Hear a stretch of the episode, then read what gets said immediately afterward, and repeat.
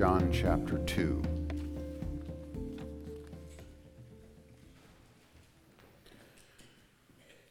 This morning's scripture portion is 1 John 2, verses 7 through 11, and is the seventh sermon in a series that we've started this year in this little letter written by John.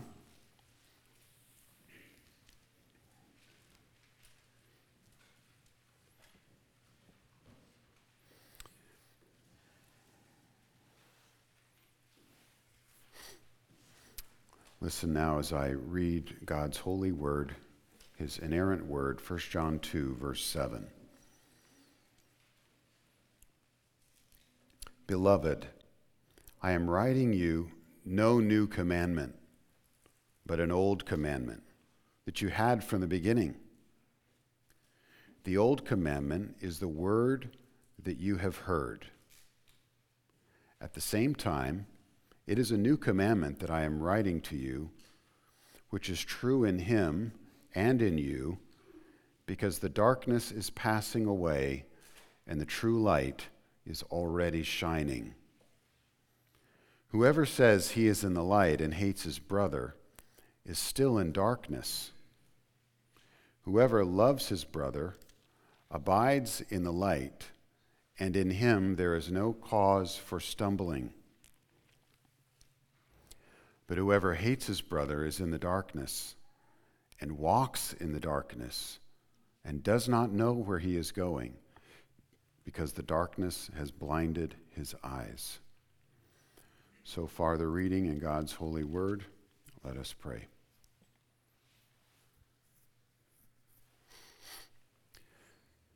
Thank you, God, for your scriptures, and thank you for sending us a preacher to explain them. So give us ears to hear and eyes to see wonderful things in your law. For your word is a lamp to our feet and a light to our path.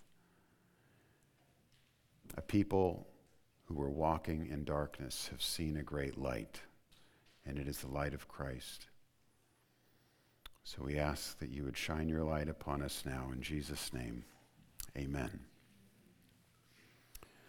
The older my kids get, the older I feel. And it isn't even always their fault. For instance, this week I found out something a little troubling. Dad rock, spelled D A D R O C K, is a genre in Spotify. It's true. And not only that, it was suggested as something that I especially would enjoy. This is prepared for you, I was told by the algorithm. This offended me. And then I opened up the playlist, and almost half the songs were songs that I had either liked or added to my library. Just a sample Reelin' in the Years by Steely Dan, Money for Nothing by Dire Straits, More Than a Feeling, Boston, and who could, who could ever leave this song off their playlist? Sharp Dressed Man by ZZ Top. In all seriousness, though, we do have a problem here. Being defined as a dad based on the music that you listen to, that's pretty superficial.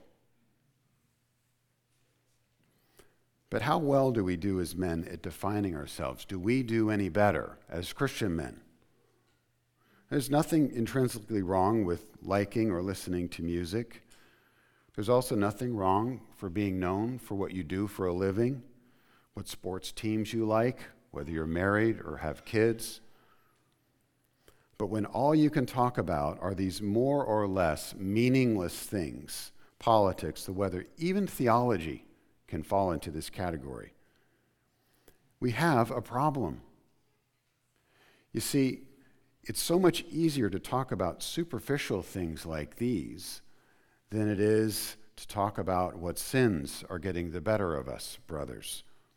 Talking about our sense of guilt or shame, the regrets that we carry, our failures or our weaknesses. You see, we live in a superficial age, and that has infiltrated and impacted the conversations we have and the lives we lead as Christians in the church. All these superficial things of the world, I'm sorry to say, are in fact passing away, dad rock included.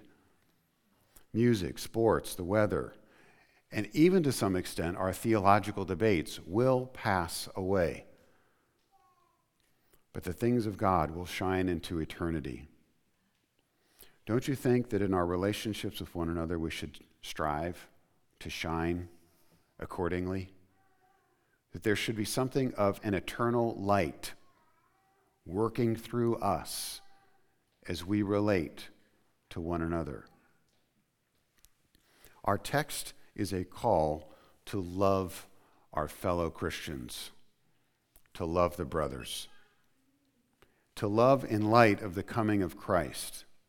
But this is impossible if we never get past the superficial.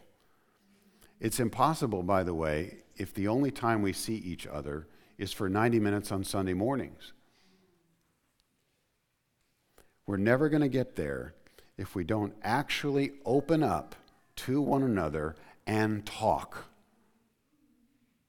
We're never going to get there if we don't spend time with one another, if we don't share our lives together. So I want you to ask yourselves this morning as we get into this text, just as, as, you, as you listen to this morning's sermon, what are the barriers that you personally have at this moment that are preventing you from opening up to another brother or sister in Christ? What are the barriers that are keeping you from being intimate with your spouse, with your kids, with your parents? When you hear me call you to be more committed to the people of this congregation, what resistance do you feel? What comes to your mind when I say, open up, get involved, get to know, spend meaningful, eternally meaningful time talking about eternally meaningful things? What resistance do you feel? Why don't you love your brother more than you do? And that's my sermon title this morning, and I'm putting it in the negative. Why don't you love your brother? Love for the brothers is a, actually a key theme in this book. In my, in my pulpit Bible here, it even mentions that as the major theme in the introduction at the top of the letter, which is provided by the editors of the ESV. It's really one of the reasons I picked to preach this book. I think that we need to get better as a church. Broadly speaking, we're talking about evangelicals, reform people, the PCA, and Mercy Hill. We need to get better at loving one another. We're really strong on doctrine. We're strong on it. I mean, I've got a black belt in doctrine. I'm dangerous. And we need to be strong on doctrine. I mean, we, we live in an, in an age where theology and, and catechisms and confessions are, are treated, if they're treated at all, they're treated lightly and even dismissively. So we, you know, we're going through the Apostles' Creed. But sometimes our practice of loving one another falls short of our exalted theology. How are we doing as a church? Why don't you love your brother more? I'm proposing two answers to this question from our text of Scripture this morning. My hope is that as we answer the question together, that God will lead us as a fellowship into a deeper, more God honoring relationships with one another.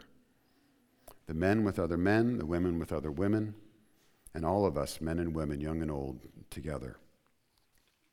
So, the first reason I think you don't love your brother more is that you have forgotten or you forget what is true about you. Why don't you love your brother?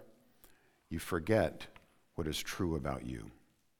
Now, truth is a very important category to John. If you take a computer and do a survey of all the uses of the word true or truth in the New Testament, just the word itself, The highest concentration per word of the word truth or true is in 1 John. The second highest concentration is in the Gospel of John. And so we've seen in going through 1 John how, how John, in his letter to the church he pastors, is assuming you've read his gospel. And I actually encourage you, if, if you need a devotional plan, while we're going through 1 John and 2nd and 3rd John this year, to slowly read through the Gospel of John, or multiple times read through the Gospel of John. It would be very illuminating for you. It's one of John's favorite words. It occurs 75 times in all of his writings. That's because for John, what is true is very important. There are Christians in his church, they've actually left the church. We'll see that in a couple of weeks. There are Christians and Christian leaders in the church or the churches that John is writing to in this letter that were smudging or blurring the line between what is true and what is false. In particular, I think they were talking a good game, but they weren't living it out in a way that was, was resembling Jesus. Hence, last week, if you need, you need to walk as Jesus walked if, if you say that you believe. But there's another reason why truth is important for John. He didn't just want his church to understand that these teachers or these prominent Christian leaders were hypocrites. He, he did. But he also wanted to give his readers a grid or a guide by which they could assess whether they themselves are true. See, you as, as, as sheep, as flock in the church, need to be able to know whether the person who's teaching you or preaching at you is true. But you also need to know if you are true. You need to have that ability to assess your own life and have assurance that you're doing what God wants you to do. So, when you said that you believed in Jesus, when you heard the gospel preached, at the very same time, this is what you heard love your brother. It's a package deal. You can't take salvation from Christ and then not love your brother. It's impossible. Do you remember the gospel? The gospel is the good news that God is repairing and restoring. He's renewing all that's broken in the world and in our lives through Jesus Christ. The gospel is the promise of God that He loves you, even though you were at one time His sworn enemy, walking in darkness, ignorant of God, worshiping the creation that He made rather than the Creator who is blessed forever. Amen. In that old mode of life, Titus 3 3, you hated others and were being hated by others. Now, I know that in the world and in our worldly ways, we have kind of a slick way of doing things. We don't walk around hating people. That's a no no. So we interact with people according to the rules and we say the right things and do the right things. We got our all act together. But the Bible calls that hatred. It's human manipulation, it's superficial interaction. It is not what man was made to do or who we were made to be. Following society's rules for interpersonal engagement is not the biblical definition of love, I assure you.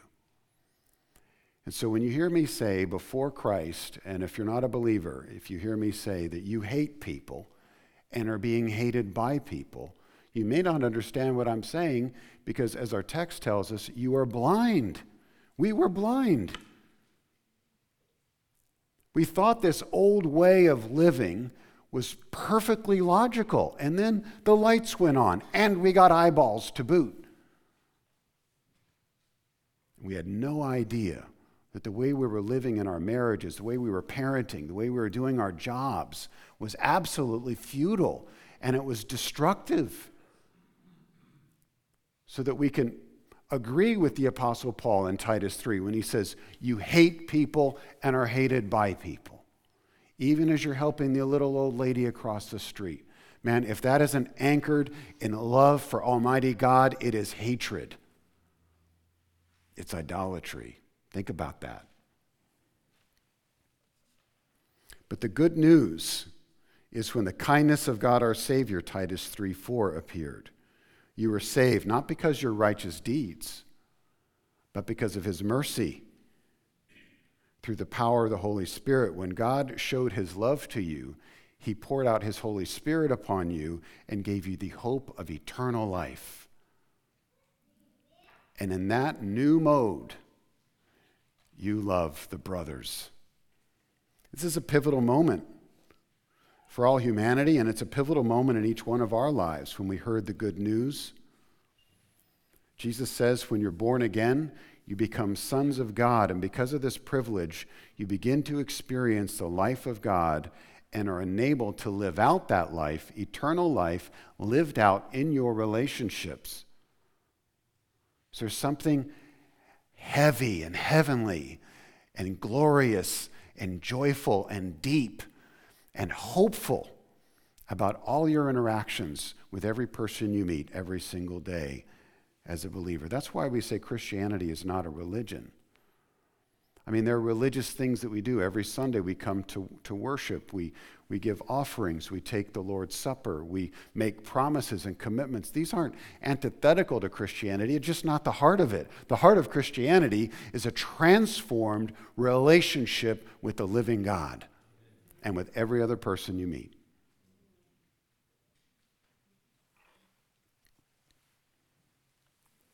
Amazing grace. Do you know it?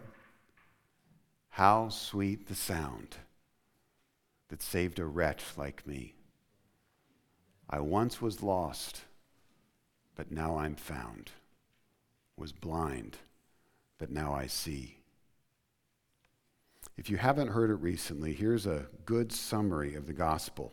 John 3:16 For God so loved the world that he sent his one and only son that whosoever believes in him will not perish, but have everlasting life. That's one statement, one summary. And the second is God demonstrates his love for us in this that while we were still sinners, Christ died for us. So while the world and its passions and fancies are not eternal, but passing away, which is what our text says in verse 8, we are committed, as we heard last week, to walking as Jesus walked, 1 John 2 6, and loving as God loves. So Jesus himself sets the standard in Matthew 5:43. I say to you, love your enemies and pray for those who persecute you. And then he says this, so that you may be sons of your Father who is in heaven.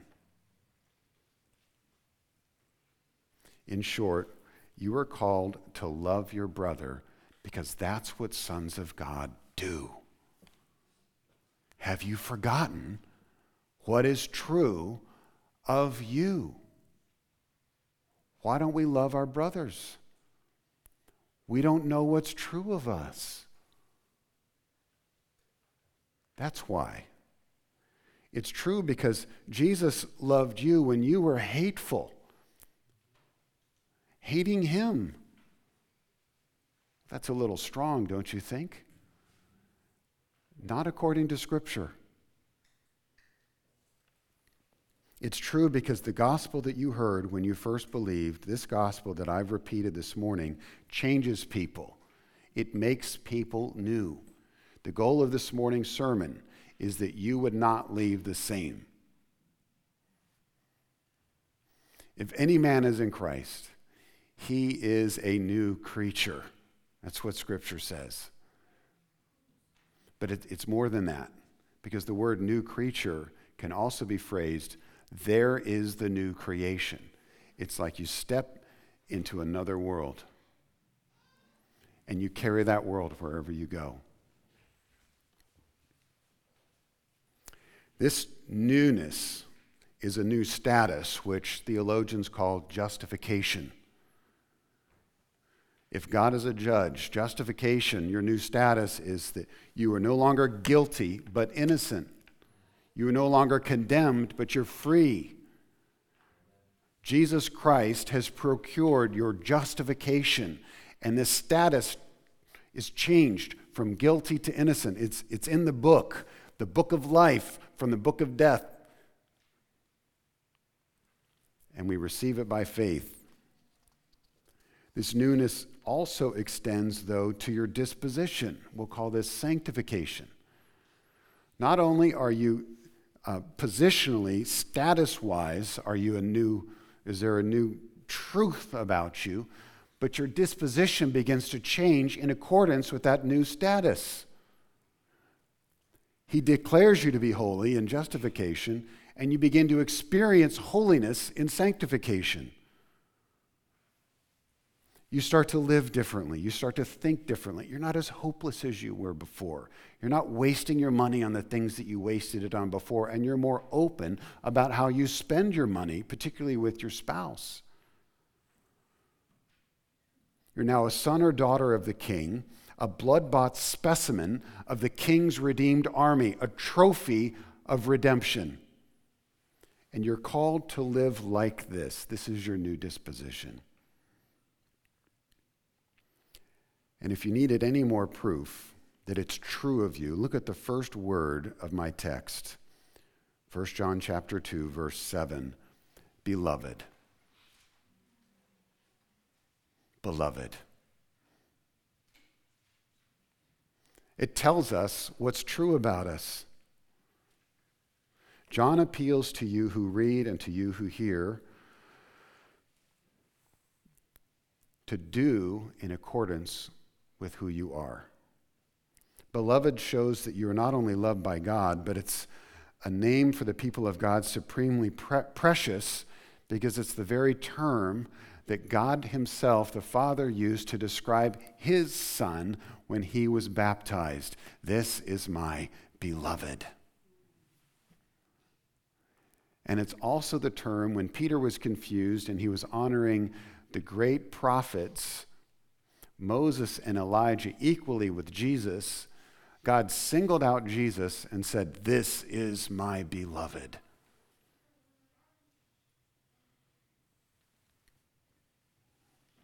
To be the beloved Son of the Father means you have been chosen, selected.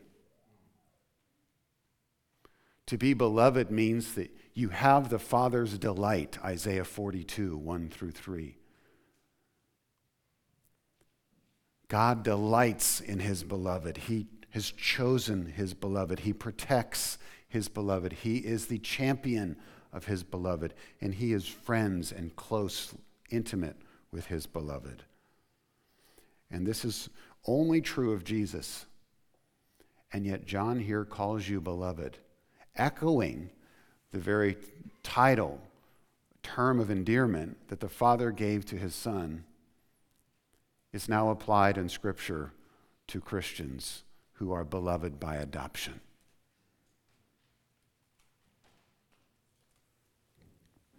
So, why don't we love our brothers if this is what's true about us? Why are we stuck on superficial, superficialities in our relationships with others in our life, but especially in the church, if we are beloved children of God? Why do you struggle to make a commitment to the body of Christ, Jesus' family, if you're truly a sinner saved by grace? What's holding you back?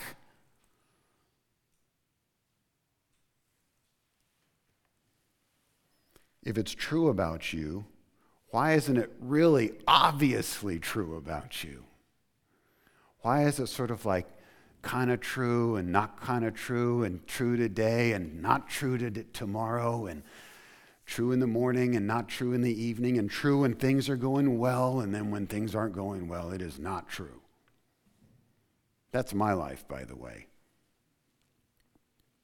I'm going to discuss this more a little later, but two areas I think are crucial for you to consider as you're thinking about why is this unforgiveness towards others or towards yourself a lack of forgiveness. when you're holding on what the old King James calls an ought, when you're holding on to bitterness towards someone, if you have an ought against someone, that is, that is a, an intimacy killer in the church. It, it's the fastest way to kill a church and to turn it into a religious gathering of zombies. But if, if you feel unforgiven, if, if, if you feel that you've sinned so far that you are no longer worthy to sit in this noble chamber of saints, that's also a church killer. Especially shame and guilt over unrepentant or secret sin. Especially that. These are crucial bottlenecks that keep the fellowship and life of God from having a freer flow in the family of God. In, in pruning trees, they talk about the canopy, and you want it not to be too dense. You want to trim out in, in a shrub so that the air can move on all those beautiful leaves. And our sin just grows up like wild shoots in a tangled mass of a shrub that even the light of day can't penetrate. So we're looking this morning at the first, and it's the first of many references in John at the importance of loving our brother. And as a reminder, brother is not someone who's related to you by sharing a common birth mother. These are brothers by another mother. Family members made family by a spiritual relationship called the new birth. People who are very different in many ways can be brothers in Christ through our common connection with Jesus. And Jesus is teaching us this morning about loving our brothers. And we're asking, why don't you love your brother? One reason is that you don't realize it's true of you. But the second reason you don't love your brother, it isn't new for you. It's not new for you. Look at our text.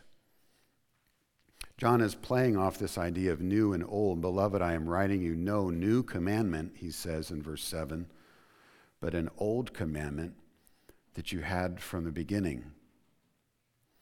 The old commandment is the word that you have heard. So, right there, we know that new and old don't refer to, when he says beginning, we're not talking about the beginning, you know, Genesis. We're talking about the beginning of faith, the first time they heard the gospel and believed it. And John is intentionally, he's used the word beginning already in our, in our letter. He plays off of both of those. But what's new is not that they hadn't heard it before, is my point. They had heard it.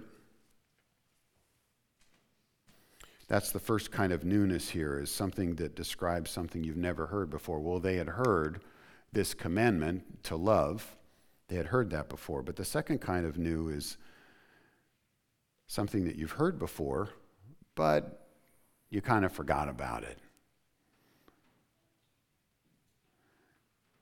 And in that sense, when you hear it again, it's like, oh, yeah, right. Something new can be something that you know, that you've heard, but you struggle to live out in a meaningful way. And so, John is saying that love for your brother is not a new command in the first sense, because you've heard it before. There's no preaching of the gospel of Jesus without preaching love for the brothers. Jesus says in John 13 that it's a new commandment. Well, it really was new for him.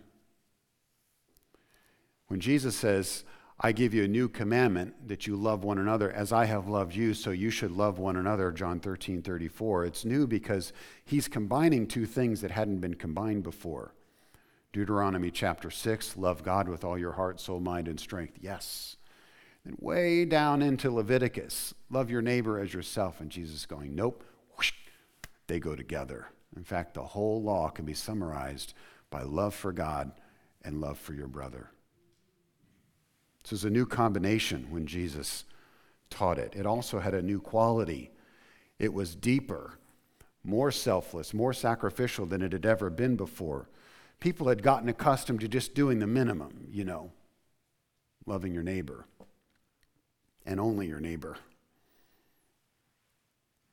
This is how Jesus' disciples were thinking when they rebuked the woman who was washing his feet with her tears. She was going beyond the minimum. This is why the men resisted the miracle on the hillside when the 5,000 were hanging on Jesus' every word. And disciples said, Send them home. They need to get some food. He says, No, you give them something to eat. He loved them.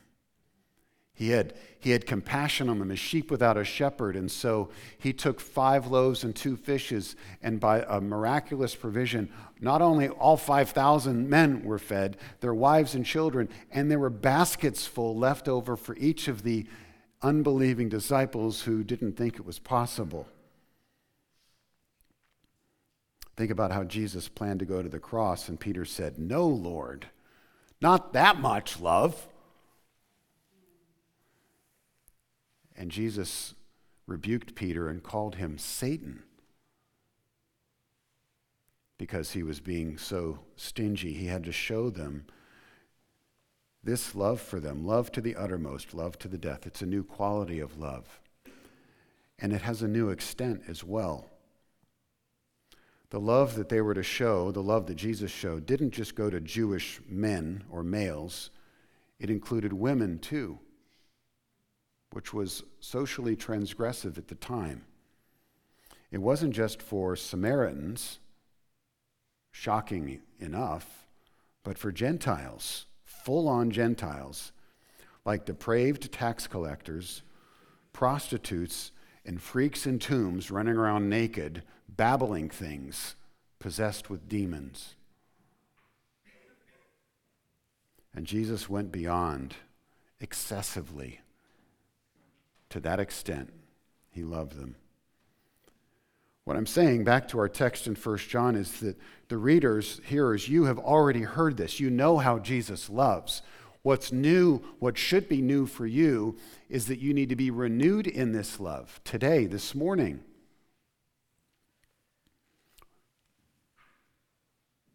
It's new in the sense that there's a fresh experience of love that's needed for the church Commentator Candlish puts it this way although doctrinal Christianity is always old, and rightly so, experimental Christianity is ever new. Now, this is an old use of the word experiments. We're not talking about white lab coats here. We're talking about, I know that Jesus loves me. I'm experiencing his love for me, and therefore I'm going to live it out in practical, meaningful ways in your life. You're going to see it by the way you relate with me. We need to live out what we've received and believe. Look at verse 8. At the same time, I know it's old, he's saying. On the other hand, it's new. And how is it new? It's new because it's true in him and in you because the darkness is passing away and the true light is already shining. I think this is the key verse to understand this entire passage that's before us this morning.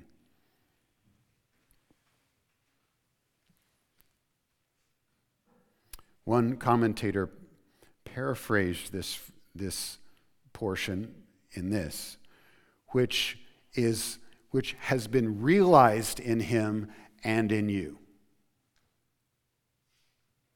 So the word true, replace that with the word realized.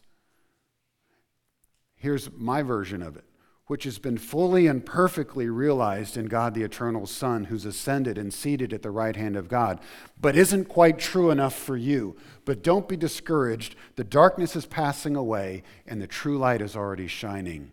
It needs to be true of us. It can be true of us. It will be true of us.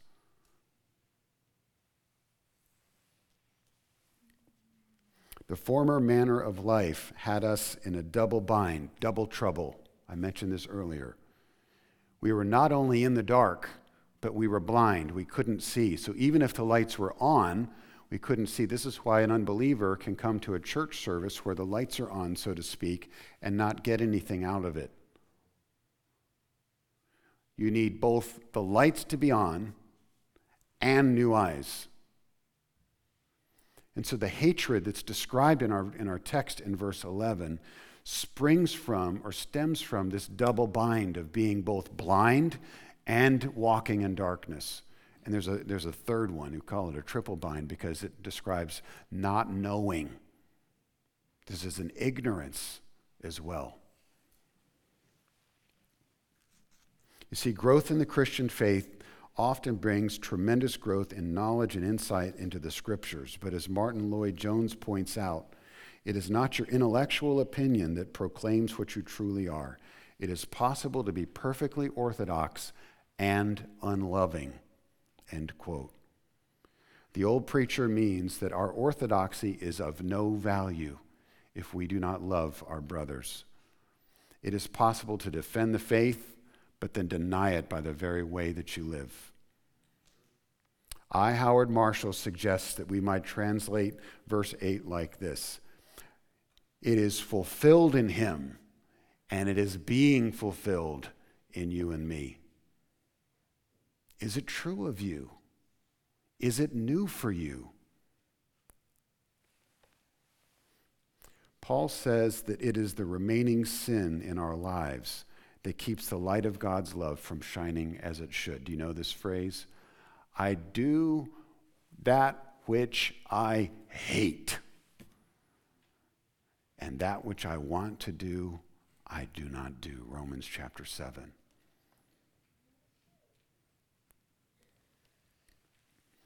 I began the sermon this morning with the complaint about men's conversation. Too often, brothers settle for what is superficial and empty, not what really matters. In the book Bond of Brothers, which, by the way, I'm reading with a few other pastors, author Wes Yoder writes, quote, friendship, spiritual friendship, is the life-giving core among all healthy relationships with men. What's at the core of all healthy relationships with men is life giving spiritual friendships. And we don't get there just talking about sports. We just don't. How do we get there?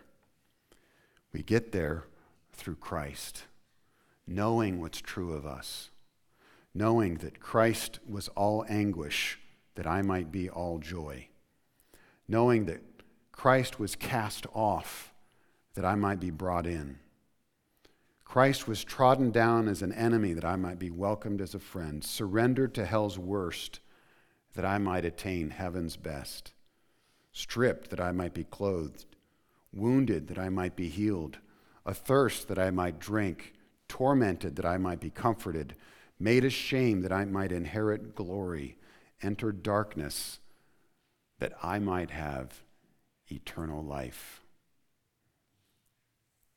This prayer continues My Savior wept that all tears might be wiped from my eyes. He groaned that I might have endless song, endured all pain that I might have unfading health, bore a thorned crown that I might have a glory diadem, bowed his head that I might uplift mine experienced reproach that I might receive welcome, closed his eyes in death that I might gaze on unclouded brightness, expired that I would forever live.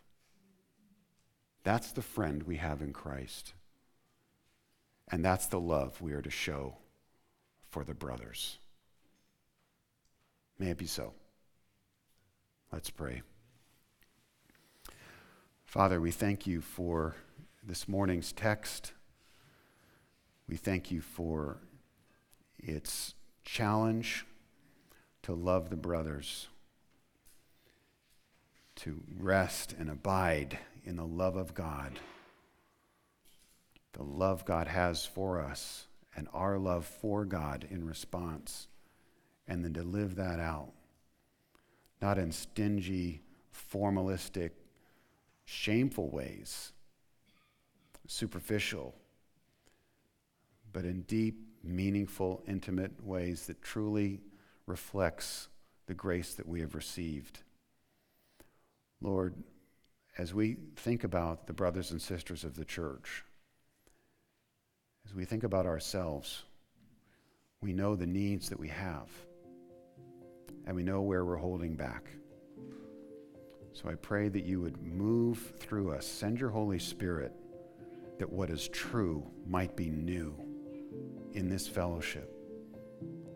We ask it through Christ, who gave his life that we might be his people.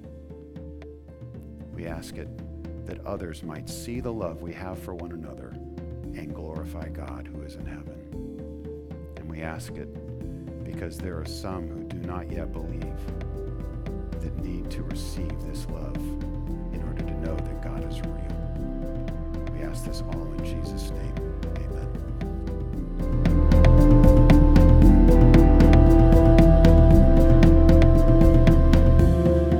Thank you for listening to the Mercy Hill Sermon Podcast. If you'd like to learn more about us, please visit our website at www.mercyhillnj.org. We meet every Sunday at 10 a.m. at the church house located at 300 University Boulevard in Glassboro, off of Harvard Avenue, adjacent to the J. Harvey Rogers School and near Rowan University. We'd love for you to join us. Please see our website for directions. Thank you again for listening to the Mercy Hill Sermon Podcast.